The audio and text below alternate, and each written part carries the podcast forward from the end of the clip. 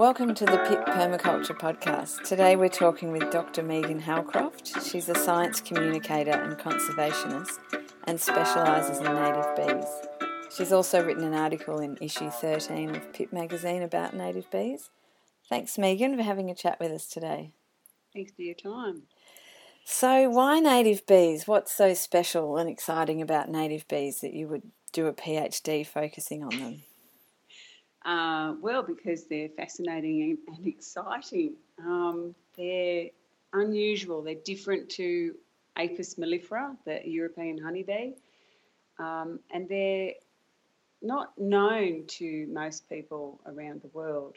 People are becoming more and more aware these days that there are other bees around, but our native bees have been fairly neglected, especially in Australia. Mm. Um, yeah, but they because they don't live in a colony, they don't provide us with honey.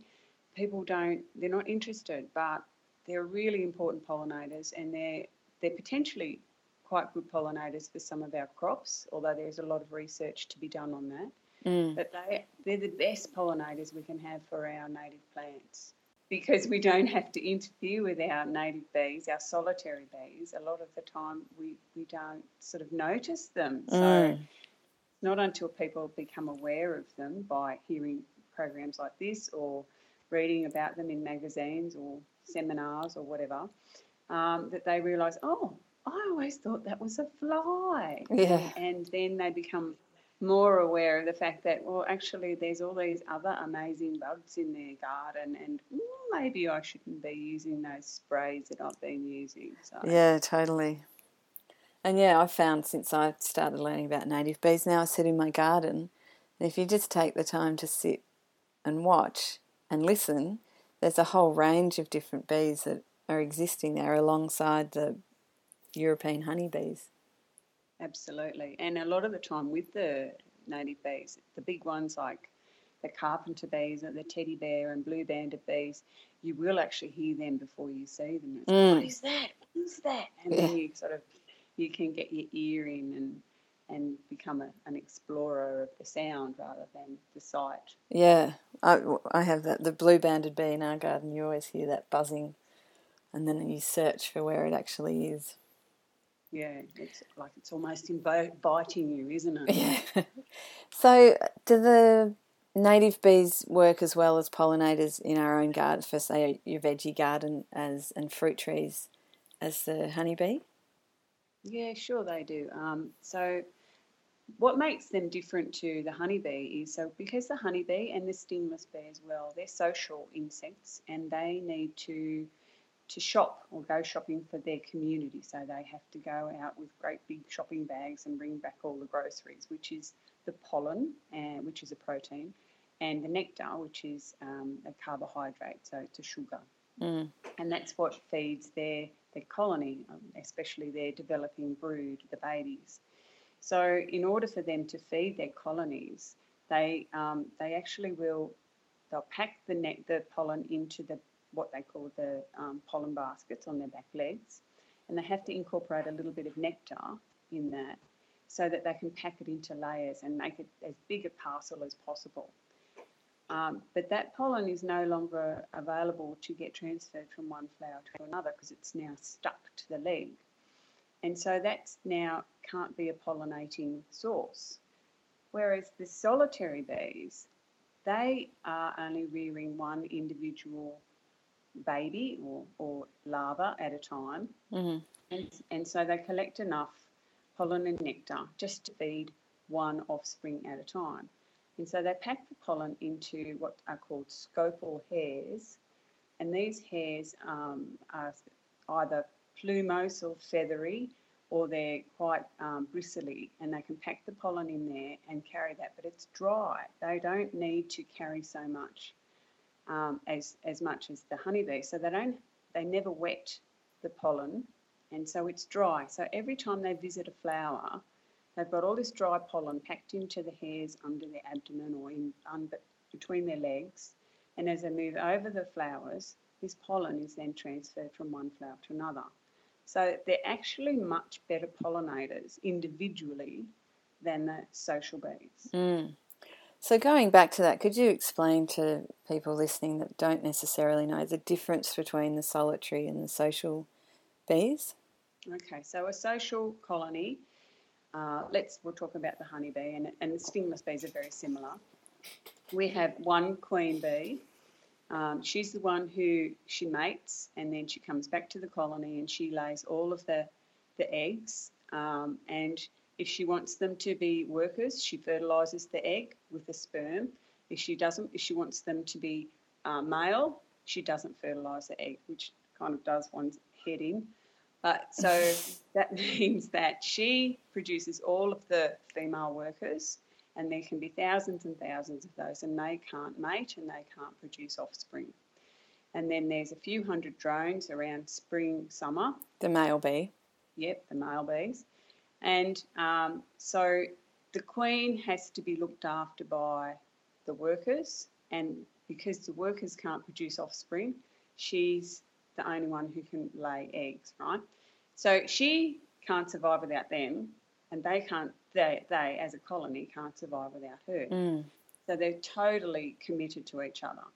Whereas the solitary bees, when the, the female emerges from her cell, she then can mate with with a bee with a male bee. She can mate several times. Um, he can also mate several times, um, and she then is able to produce offspring for the rest of her life. But she can move from one area to another. She's not committed to a specific area because she hasn't got a community or a colony to look after. And so she's just one individual who lives her life on her own and she can produce her offspring on her own. Mm. Mm. And of there, are, so there are about two thousand Australian bee species. Is that right?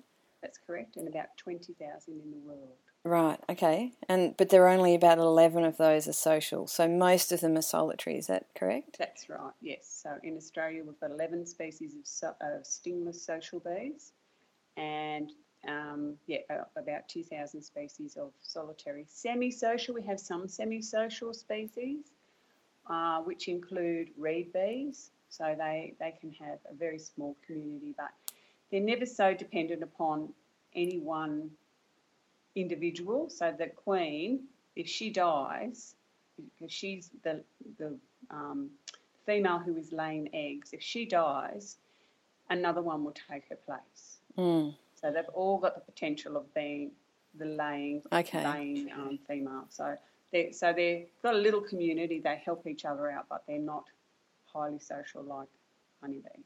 Mm. So if people are wanting to know if they've got some native bees in their garden, what should they look out for? Like they know what a normal bee looks like, but how could they identify these social bees? I mean the native bees.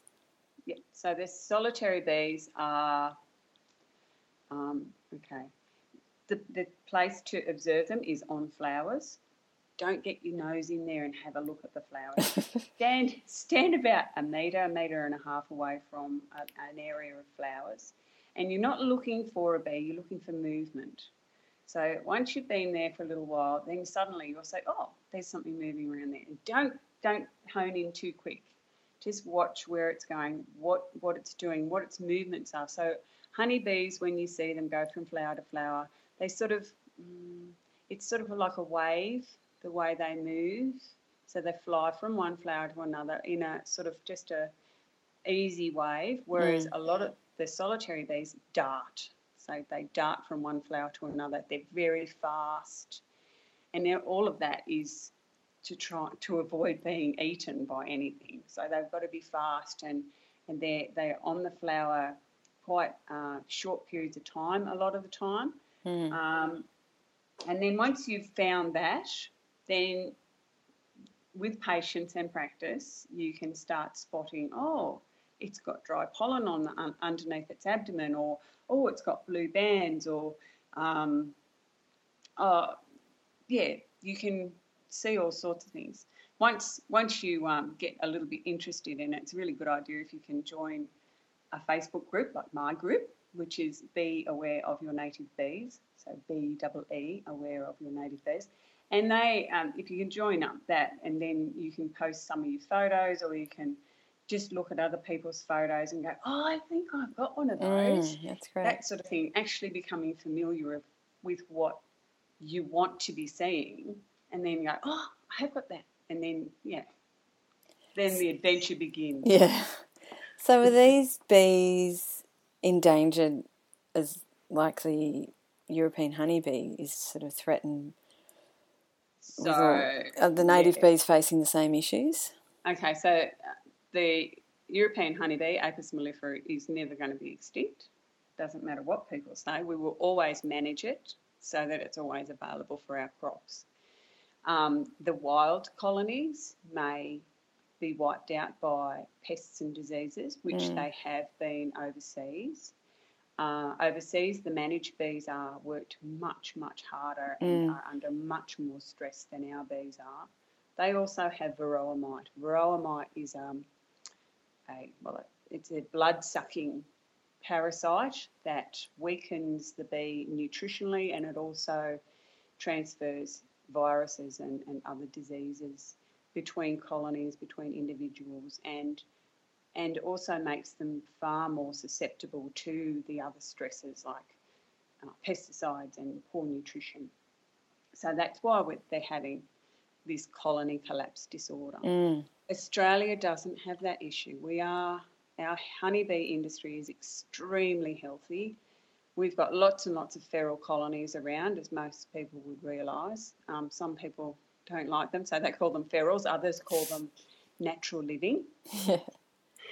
So it just depends on, yeah, so, you know, whatever rocks your boat. Yeah. Um, but the problem is worldwide we use way too many pesticides, Mm. fungicides, all sorts of different sides. Um, we're removing their habitat. So the native bees will live in, so 70% of our native bees will burrow into the ground. Mm. Um, at 30% will live in old borer holes, so trees that have got borer holes in them, or dead branches, or rotting rotting um, wood. And we see that and we clean it up. If you've got borers in a tree, you cut the tree down. So we're removing their habitat and then we're removing their food resources. So we're cutting down the forest and we're farming or developing land and not replacing that those food resources for for the um, the native bees. So, unfortunately, in Australia, we don't actually have any evidence, and there'll be certain groups who will say, "Oh, but there's no evidence that we have any." Um, that, that, that the populations are deteriorating. No, we don't have any evidence because no one's ever funded any research so that we can get some evidence. Mm. We're only just starting to do that sort of thing now. Yeah, and I think it's quite surprising when I first heard that a lot of the bees actually burrow in the ground. That I think most people sort of imagine they're in a tree or so that's interesting. So what can what can we do in our own gardens to make sure that we're creating a habitat that will support the native bees? Okay, so the first thing is food. Mhm. You need to plant lots and lots of flowering plants. And in order to make sure that there's food for all of the bees, so not all bees will be active all year. So you'll find that a lot of the cavity nesting bees will start to emerge or become obvious in your garden uh, uh, sort of late spring, early summer. Whereas the ground nesters will actually start to be seen late winter, early spring, because it's warmer in the ground. And once the air is, the ambient temperature is warm enough for them to fly, they've actually they've got a bit more energy to come out and start to forage. So I've seen um, and blossom in, around my place, and it's quite cold um, at 9 and 11 degrees. So we have uh, quite uh, robust populations around here. Um, and so what we need to do is provide enough food that there's flowers in early, uh, sorry, late winter, all the way through spring, summer, autumn, and and early winter as well, so that whatever species are emerging at different times of the year, they'll be able to get food when they when they emerge, and then they can then produce their offspring and hopefully increase the local populations. So, what are some plants in particular that you could recommend that people can plant in their gardens that are flowering all year round? Well, most plants aren't flowering all year round, so you've actually got to look at well, what's if you if you go to the nursery and have a look, okay, so these ones flower in spring, and then you have another look and oh, so this one's flower in summer, I'll get some of those, and these ones flower in winter mm. or autumn or whatever. And if you can, if you um, if you start to take notice of your neighbourhood, what's flowering at different times of the year, and write that down, and what's doing really well at that time of you know in that, in your area, um, and if it's doing really well, get more of them. Mm. Um, and rather than planting like we were used to be taught, taught to, you know, landscape, you go, you know, you'll put we'll put a lavender over there and we'll put some daisies in between and then we'll put this and, and then we'll put another lavender. You know, you put all the lavenders in one corner and you put all the daisies in another. Mm. And that means that there's this really large area of, you know, about two, one and a half to two metres in diameter of flowers that go, come over to me. Okay. So Waving a big flag. Yeah, that's exactly it. And that, that is way more attractive to the bees than individual plants sort of scattered around. Mm. Mm. And what about the habitats? So, creating spaces where they can live. What sort of things can we do to make sure that there are enough habitats for them? So, let's stop being neat freaks. Yeah. But if you have to have to be a neat freak, when you're pruning, just check if some of the stems are hollow. And if they are, you can just bundle them up in 30 centimetre lengths and tie them up with some wire and then tie that to a tree limb or to the fence post. And a lot of bees will nest in hollow stems. Um, if you've got pieces of wood or if you've got, uh, say, um, a dead tree or a stump, you could drill some holes in that of various sizes, so between three and eight millimetres in diameter and as deep as possible. Um, you can just use old old bits of hardwood and drill some holes in that and stick them in the corner of the garden, or you can get really carried away and make some lovely bee habitat um, that are, are, artistic and the kids can help with painting it.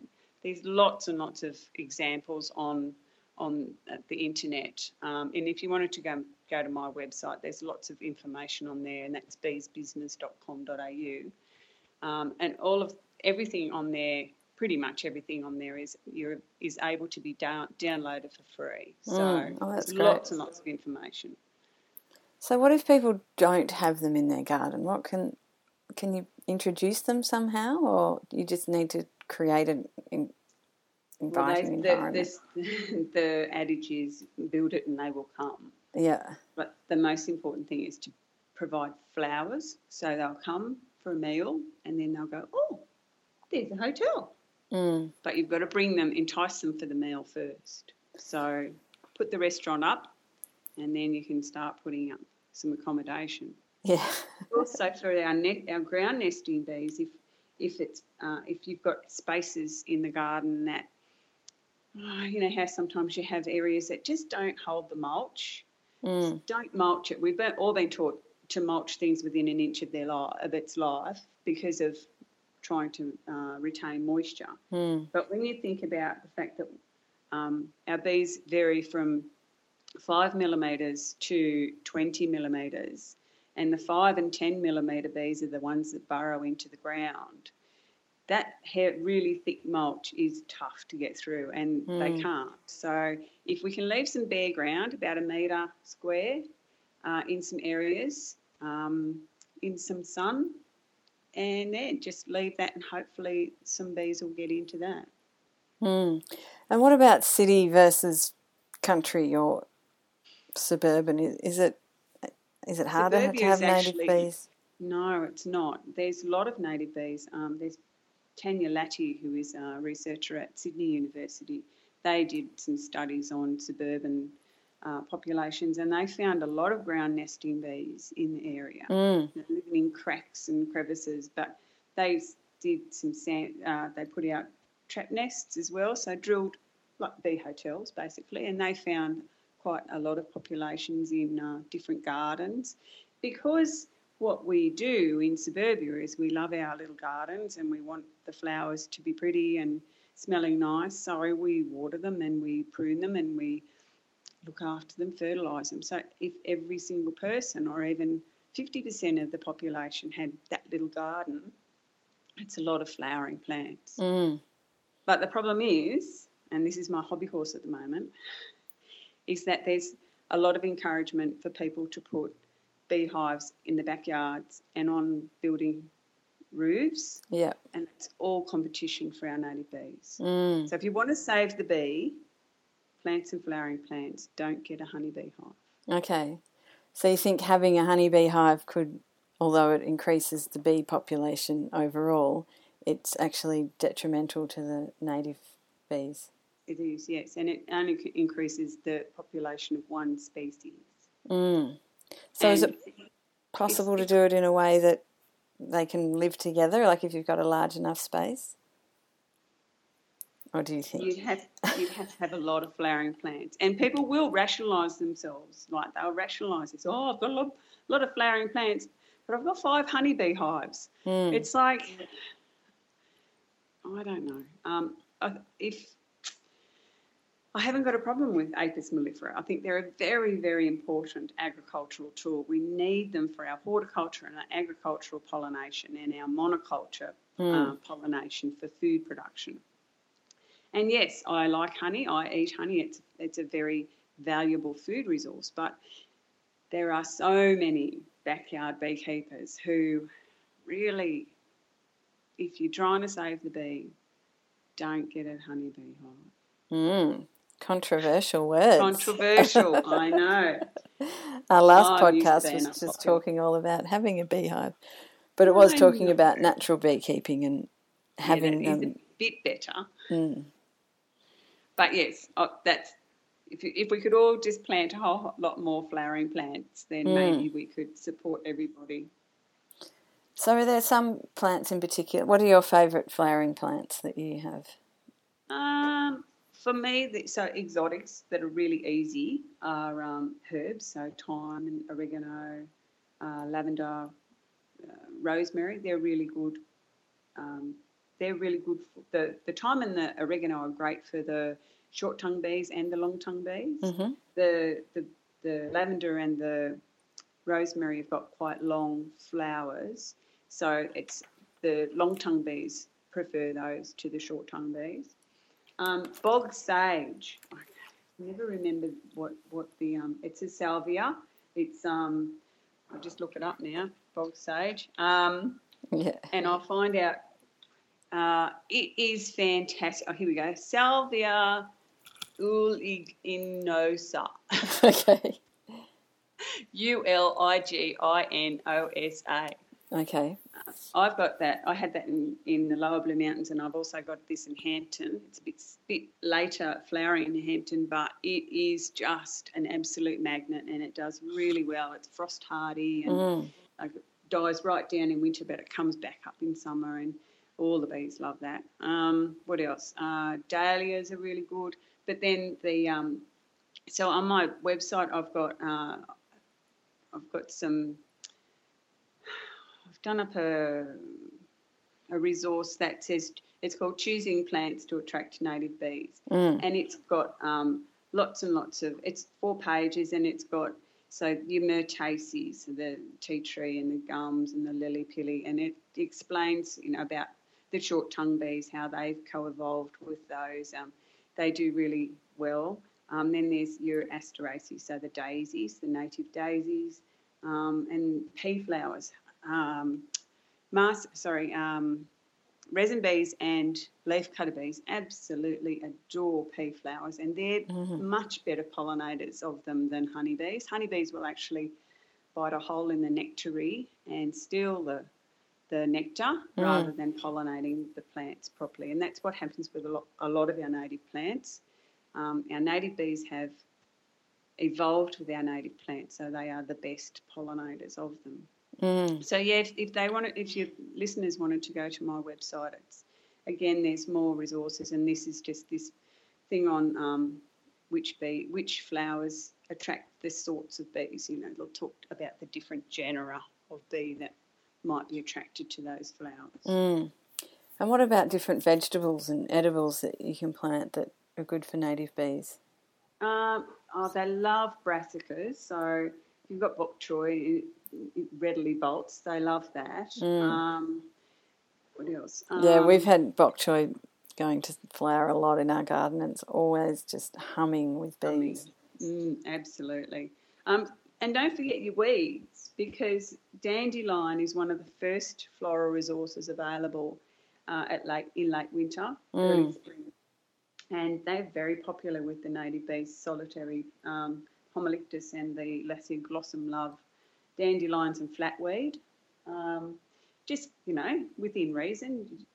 Once they start to go to seed, then cut them down and Mm. compost them. Um, but yeah, uh, what else? Um, Yeah, so I mean, it, when you have a gardening style that's maybe a little bit, you might call it lazy or relaxed, I'm, and I'm you, giving you that excuse to be relaxed. yeah, well, you let your flowers, you let your plants go to seed and go to flower, and you leave your weeds in, and you let your garden be a little bit more wild. That's actually better for the native bees, I guess, because it's mimicking nature a bit more.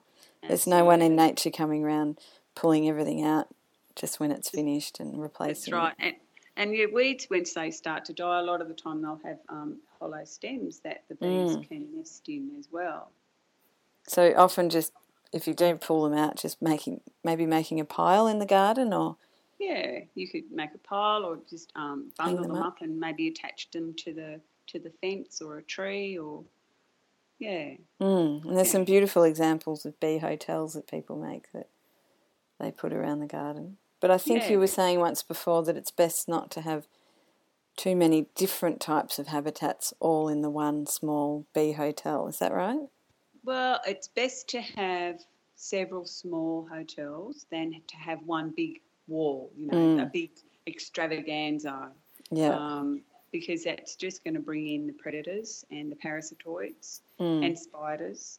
Um, whereas if you have if you have them scattered, small ones scattered around the place, it's mimicking nature. It's like um, you know, one dead tree's got a few holes in it, and few, and dead branch has got another few holes in it. So if you look at nature, that's that's what it's trying to do. Now, I've heard about um, a group in Sydney and I think in Melbourne as well that actually create native bee hives where they put them in people's gardens and then they can collect honey out of them. Could you explain how that works? Yeah, so that's stingless bees. So that's our social bees. Uh-huh. Um, that can only happen in areas that have natural po- populations of stingless bees. So west of the mountains in uh, in the east coast, um, there are no native stingless bees uh, in the temperate areas. So you can't Okay. do that there, but you can do that in Sydney, Bris, up to Brisbane, um, up in Queensland, Northern uh, Northern Territory. And what But about further south in Melbourne and or down no, in not Tassie? in Melbourne. No, no. So we they don't have stingless bees, uh, Okay. and people will say, "Oh, we can keep them warm and you can feed them," but then you can't. Well, if even if they did survive, which I doubt, Mm. um, It's a lot of little jumpers to knit to keep them warm, isn't It it? is, yeah, yeah. It's not so much that they that they suffer from the cold. It's the fact that stingless bees won't fly unless it's about 18 degrees ambient temperature. Okay. And so if you think about Melbourne and Tasmania, Mm. and, and it's the same for here in Hampton, you have really long winters. And if you've got, uh, then when spring starts, it's sort of pretty cool in the win- in the morning, and then you get a few hours of, of warm, and then it gets cold again. So it's only those few hours that they're able to get out, and a lot of the time they go, oh, actually, you know, it's just it's almost time to go to bed. I'm just not coming out. Mm. And so they don't have the time to be able to collect stores to survive over winter. Mm. So they starve over winter. Okay, yeah. So in the areas where it does work, does it do they produce much honey? And what's that honey like? Uh, all right, let's say Brisbane. Yes, they produce enough honey. You could you could probably harvest about a kilo of honey each year, compared to 50 kilos for a honeybee hive. Mm, yeah. So, um, and it's if it's a tetragonula species, it's quite uh, tangy. Often the bees will they contaminate the honey with pollen.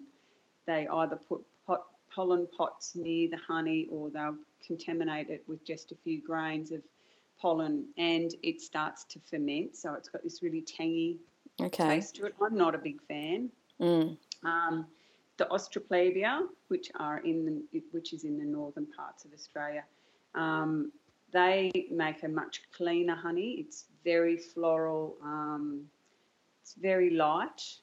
Um, but yeah, it, it's it's very nice. But Mm. it's, if you've got bees in Sydney, I'd never recommend people harvest the honey. Um, People do, but I think it's a very expensive uh, pot of honey if you kill your colony, which is four hundred and fifty dollars at least per hive. Mm.